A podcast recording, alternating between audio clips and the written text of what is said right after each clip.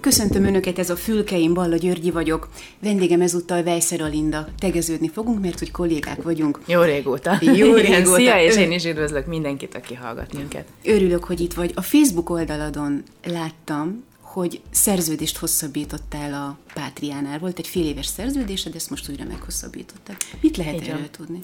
Hát ez tulajdonképp, ugye tudod, tulajdonképpen mindenhol szokott lenni ilyen próbaidő, vagy nem tudom micsoda. Ez most nem próbaidő volt, nem így hívtuk, hanem fél évre szerződtünk, és azt gondoltuk, hogy ha ez mindenkinek jó, akkor majd folytatni fogjuk. Tehát engem mondjuk nem ért váratlanul, mert azért sejtettem, hogy jól működünk együtt, éreztem, hogy nincsen feszültség, Úgyhogy, úgyhogy nagy meglepetés nincs benne, de azért mégiscsak jó hír, hogy, most aztán már mindenféle tervekről szó van Szlovákiában, szóval még, még az is lehet, hogy továbbfejlődik ez az együttműködés, évekre előre gondolkodnak, egészen meglepő, így nagyon, nagyon meglepő, mert azért, aki ma a médiában dolgozik, az pontosan tudja, hogy nem, hogy évekre előre nem tudsz tervezni egy karrierívet, de hát gyakorlatilag hónapokra sem. Ott ez teljesen természetes mondjuk a közszolgálati médiában? Figyelj, olyan érdekes, mert terveznek valamit, nem nagyon lehet még róla beszélni, hogy mit, de úgy indult a tervezés, hogy a pénz már megvan, csak ki kéne találni a tartalmat. Én ilyet még nem hallottam életemben.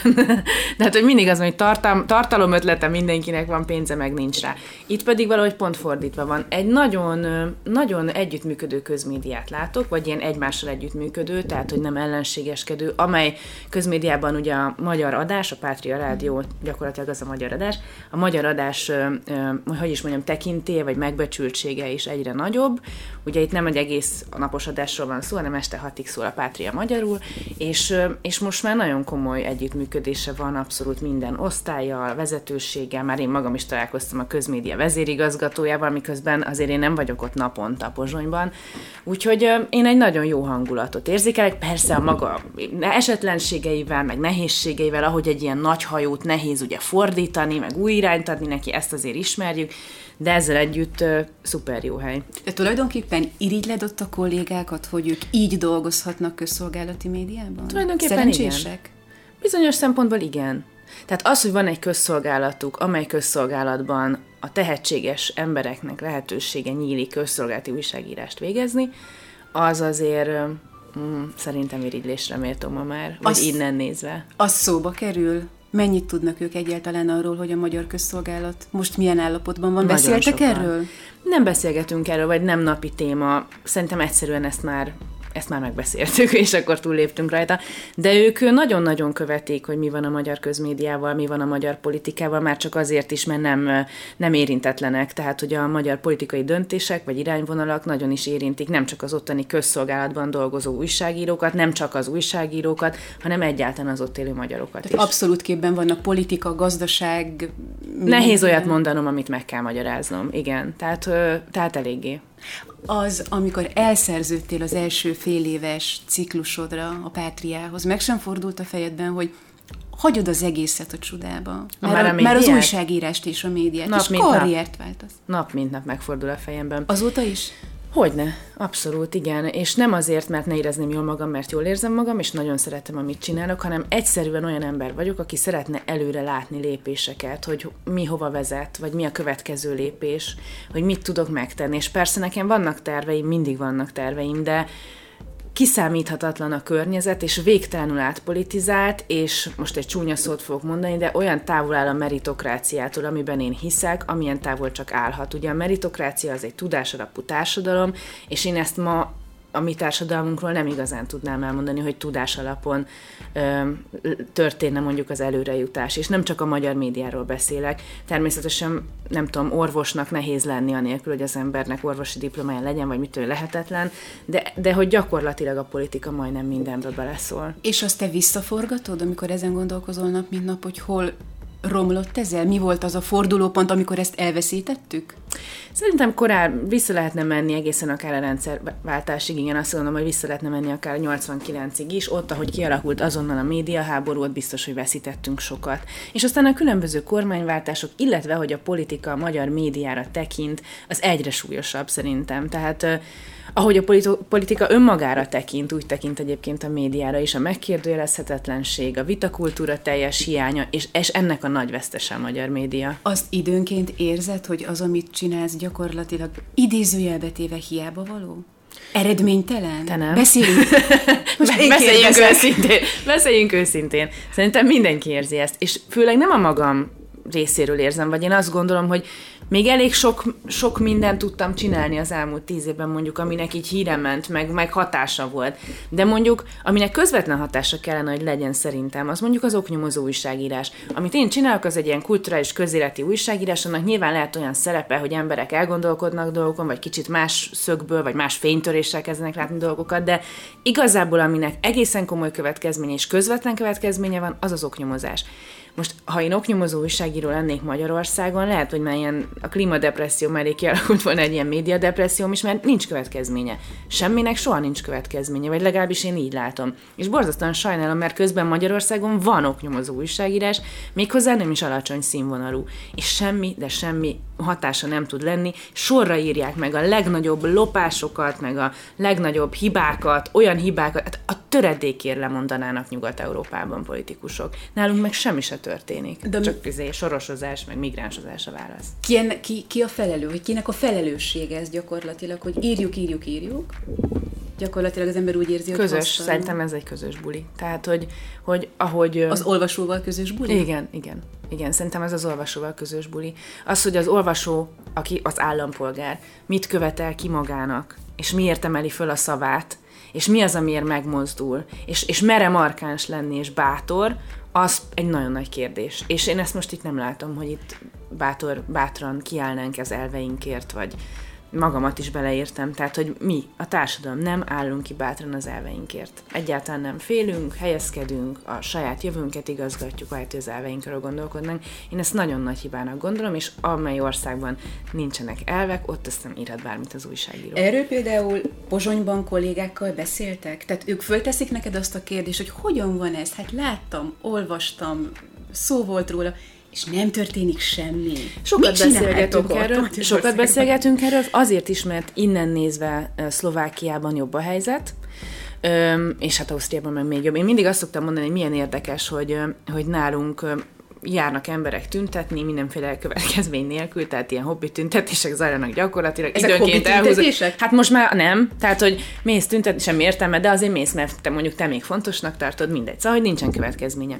Ö, Szlovákiában, amikor a kuciágat meggyilkolták, ugye ő az oknyomozó újságíró, hát a szlovák demokrácia szerintem egyik nagy, pont, nagy, nagy mélypontja, vagy hogy is mondjam, de közben meg mégsem lett mélypont. Tehát megbukik bele mondjuk egy miniszterelnök, és kimennek tüntetni mindenféle emberek. Tehát, hogy erről például sokat beszélgettem az ottaniakkal, hogy ők kimentek a, a tüntetésekre, és hogy abszolút nem ellenzéki tüntetések voltak, hanem mindenféle emberek voltak ott. Tehát kormánypárti és ellenzéki tüntetők együtt mondták azt, hogy ez vállalhatatlan, és lett következménye. Ausztriában, ugye ott volt az alkancellár ugye a, a videóval, ott ki meg se kellett mozdulni az állampolgárnak, és megbukott a politikai elit gyakorlatilag. Tehát ez mondjuk ilyen demokratikus fejlődésnek jó, hogy a három szomszédos ország, és tessék, az egyikben mozdulsz, és nem történik semmi, a másikban mozdulsz, és történik, a harmadikban már olyan alapvetően és zsigerileg működnek ezek a demokratikus reflexek, hogy már mozdulnod se kell, mindenki tudja, hogy történni fog.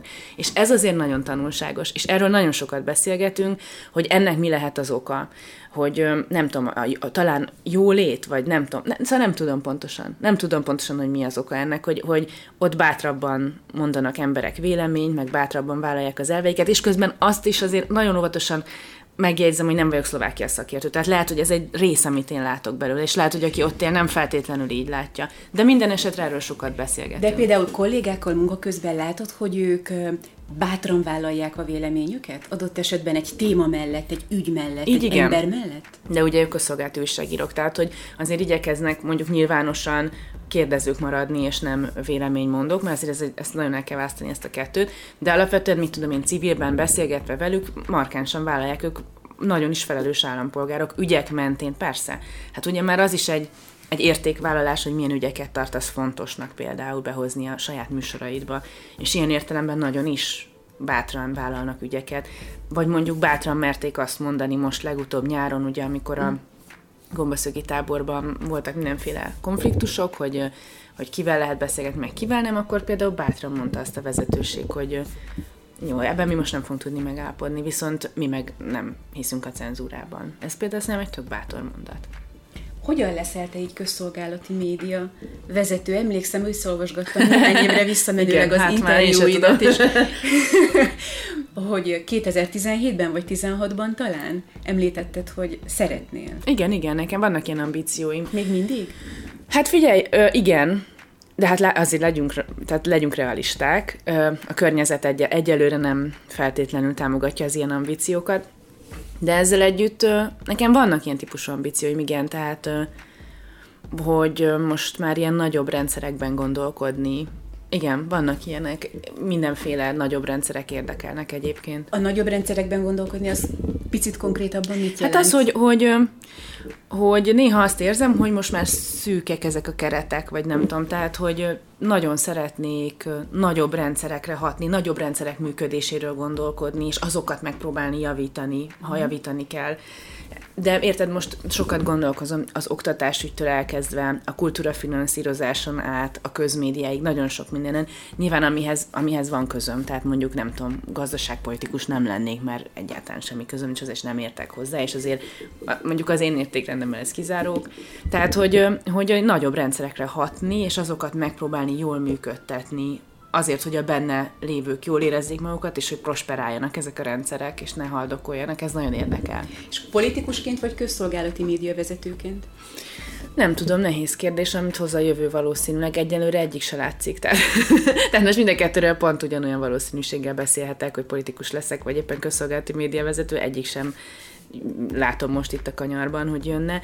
De, de nyilván van egy pont, ahol, ahol őszintén válaszolnod kell arra a kérdésre, hogy, hogy most médiából tud, tudod-e azt elérni, amit... Egyébként, na jó, akkor beszéljünk őszintén, tehát hiszem nagyon nagy munka van a közszolgálati médiával, hogy újra egy közszolgálati média legyen, de ez már nem csak egy ilyen önmagáért való dolog lenne, tehát nem csak a médiáért. Szerintem a közszolgálati média létre az egy ilyen, az egy ilyen demokratikus intézmény, vagy nem tudom, tehát valahogy így gondolok rá. Egy jó közszolgálati média egyszerűen demokratikusabb közeget teremt egy országban. Tehát, hogy ebből a szempontból is fontosnak tartanám. Tehát, hogy valahogy nekem annyira hiányoznak, és lehet, hogy avít, amit gondolok az egész politikai berendezkedésről, vagy a politikai irányvonalakról, de hogy iszonyatosan hiányzik az, hogy hogy ezek a, a szabadságjogok fontosak legyenek, az egymás tisztelete, a vita, ezek tudom, nagyon klasszikus, meg ilyen régi módi felvetése ez így a populizmus korában, de mégiscsak nekem ezek nagyon hiányoznak, és uh,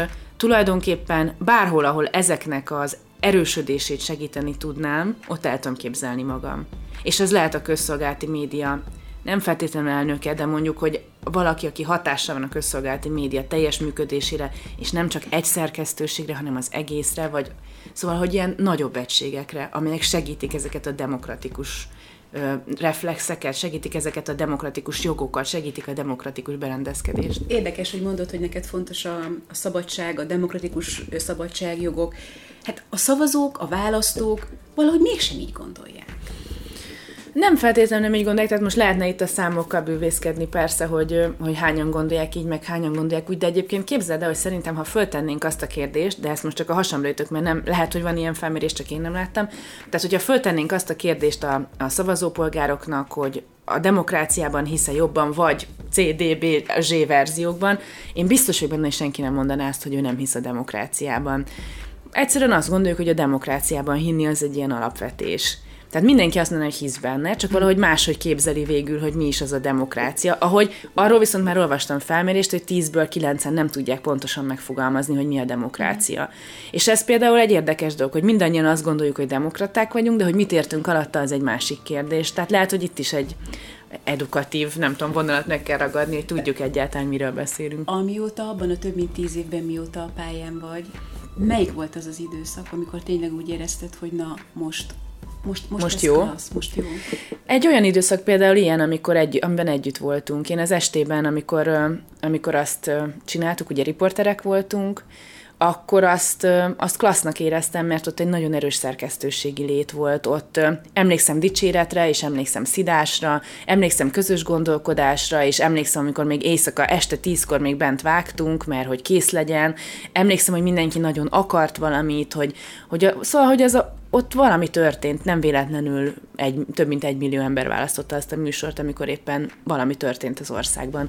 És hát ugye nagyon emlékezetes, nem tudom, az érettségi botrány kirobbantása, ami ehhez a szerkesztőséghez köthető. Szóval amikor ma egyenlőségjelet tesznek a közmédia viselkedése közé abban az időszakban, meg ebben az időszakban, én ezt például nagyon markánsan szoktam kikérni magamnak. Tehát, tehát akkor ellenzéki képviselők jöttek a házba, folyamatosan meg voltak hívva, egy miniszter óra alá oda volt dugva a másnap érettségi lista, érettségi tételsor. Tehát, hogy ott igenis politikától függetlenül történtek dolgok. Volt miniszterelnök, aki üvöltözött a műsorvezetővel a folyosón, és nem azért annyira tetszettek neki a kérdések. Ma ezek teljesen elképzelhetetlen dolgok. Tehát például ez egy nagyon jó időszak volt, de én szerencsés vagyok, én nagyon szerettem a hírtévés időszakot is, noha tudom, hogy sokan megkérdőjelezték, hogy lehet-e, szabad-e abba a televízióba elmenni dolgozni, én nem bánom utólag, és akkor nagyon sokat gondolkodtam rajta, de azt gondolom, hogy ez a három év például nekem fontos volt. Egyszerűen az, hogy én magam lettem bátrabb műsorkészítőként, és ez nekem fontos, hogy ezt, hogy ezt még kipróbálhattam, hogy, hogy bátor műsorkészítő tudok-e lenni ez például fontos volt, jól éreztem magam benne. Azt akartam egyébként kérdezni, hogy utólag ez vajon dolgozik-e még benned, hogy igent mondtál a hírtévének évekkel ezelőtt? Hát Vagy ezt már lezártad, és, és... Most már lezártam, most már lezártam, dolog. most már ez a múlt. Mindig meg lehet kérdőjelezni, hogy lehet-e igent mondani rá. Mindig, mindig meg is tették, ahányszor interjúkat adtam, mindig megkérdezték, de de nem érzem, hogy...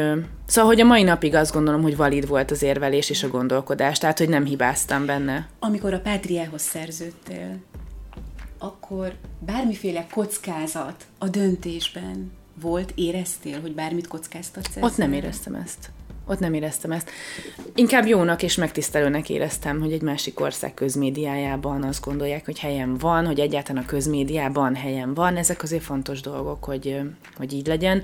Kockázatot ebben nem éreztem egyáltalán, nem. A legkockázatosabb lépésem az szerintem a, a Hír TV-hez való szerződés ott szakmailag az életemben. És nem is volt könnyű döntés. Hát úgy időt is adtál neki, vagy úgy nem hét fölül kedre. Hát nagyon nem, döntést, hát nagyon nem. Az a génap után ugye, nem tudom, vagy fél év, tehát vagy szóval sok hónap volt a döntés, tehát az nem úgy van, hogy egyik napra a másikra. Az ember a nagy döntéseket komolyan gondolja, hát az nem úgy megy, hogy múlt héten még nem tudtam, de ezen a héten már tudom.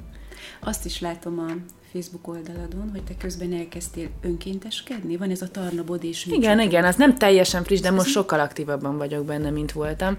Hogy ez nagyon örülök, hogy szoba hoztad, mert ezt például nagyon fontosnak tartom. Na ez is egy ilyen állampolgári dolog, hogy bereállunk-e ilyen ügyekbe, és én ezt például egyre fontosabbnak tartom. Nem én kezdtem el, tehát akik elkezdték, például Szemerek a barátom, ő a Népszabinak volt, Népszabadságnak volt újságírója, ugye a Népszabadság beszántásáig, vagy megszüntetéséig, kulturális újságíró, ő maga is, és ő kezdte el, ő kezdte kezdtek el Tarnabodra járni, és ott képíteni mindenféle kapcsolatokat. A Máltai Szeretett Szolgált is jelen van a faluban, tehát hogy nem csak olyan Hübele Balázs módjára egyszer csak elkezdtek osztogatni. Volt, igen, és lesz is, úgy tudom, mindenféle tervek szerint, tehát hogy, hogy Tarnabod egy kiemelt terület, igen, pont ezen gondolkodtam, hogy vagy szociológiailag hogy lehetne megnevezni, de nem tudom pontosan, tehát hogy oda betelepítettek például családokat, mert úgy rossz ez a betelepítés, mert ilyen politikai konnotációja van, de hogy szóval emberek kaptak lehetőséget, hogy ott éljenek, kicsit megváltozott ettől nyilván a falu összetétele, és na mindegy, szóval a lényeg, a lényeg Tarnabod nem teljesen ismeretlen azért azoknak, akik követik a szegénység, meg, meg ilyen, ilyen témákat. És ők elkezdtek oda járni, segíteni, egyre szorosabb lett a kapcsolat, havonta jártak, és akkor egyszer csak én is beszálltam ebbe, és azt gondoltam, hogy ez például fontos dolog a gyerekemmel együtt, egyébként a Leilával szoktunk menni, ő három évesen volt ott először, és most már hét éves, tehát hogy, de most már nagyon szeret, múltkor el is sírta magát, mert egy szülinapra ment, és nem, nem jött velem Tarnabodra, és hát, hogy nem azért, nagyon élvezte a szülinapot, csak nagyon szeret oda jönni, meg volt segítkezni, nem tudom, és az egyébként megdöbbentő, és ezért is nagy tanulság nekem, hogy a gyerekek között mennyire nincsenek ugyanazok a falak, amelyek a felnőttek között simán léteznek. Tehát, tehát a Leila már úgy megy oda, hogy őt ismerem, őt ismerem, és akkor ilyen, mintha ilyen kis távoli haverok lennének, vagy és nem miben tudom. segítetek ti az ottaniaknak? Főzni mindig szoktunk ételt. Tehát, Havonta? Hogy a, igen, aznap, amikor megyünk, akkor ott mindig van, akkor van, hogy abból marad, azt elteszik másnapra, mert hogy úgy csináljuk, mindig mondjuk négy üst van, és akkor az egyik üstöt mindig úgy csináljuk, hogy azt mondták a szakik, hogy azt kell jobban meg kell füstölni, és akkor tovább tart. Én ezt nem tudtam, de állítólag így van. Én ugye nem tudok főzni, de azért azt szoktam lelkesen kavargatni, meg nem tudom. És akkor most például tanszer gyűjtöttünk, de, de nagyon sokat, tehát, hogy ott nyolc osztály van Tarnabodon, ugye a Máltai Szeretett Szolgált üzemelteti az iskolát, és most annak a nyolc osztálynak például az összes füzete, meg ragasztók, ceruzák, tollak, tehát hogy minden, ami tudod kell, hát azért az egy nagy teher egyébként minden családnak, és hát ezekben a családokban meg erre végképp nem lenne pénz, úgyhogy, úgyhogy most tanszert gyűjtöttünk, voltunk már, rendeztünk már főzőversenyt például, és akkor mi visszük az alapanyagot, és akkor mit tudom, csirkepaprikást lehetett készíteni, szóval, hogy így mindenféle. honnan szerzitek erre? Hát adományokból szerezzük, tehát semmiféle nekünk nincsen ilyen uh-huh. nagy támogatónk, vagy nem tudom, vagy nem, nem hívunk rá állami pénzeket, deklaráltan nem is. Egyébként pont most csinálunk egy alapítványt erre, és akkor most Hányan vagytok? Hát figyelj, így a... És mindenki fölhívja azt, aki az ismeretségi köréből hát szóba Facebookon például nagyon erősen nyomulunk. Ha például az egyik, az egyik aktivistának, vagy hogy mondják, aktivista, nem aktivista, hanem önkéntes, önkéntes köz, igen.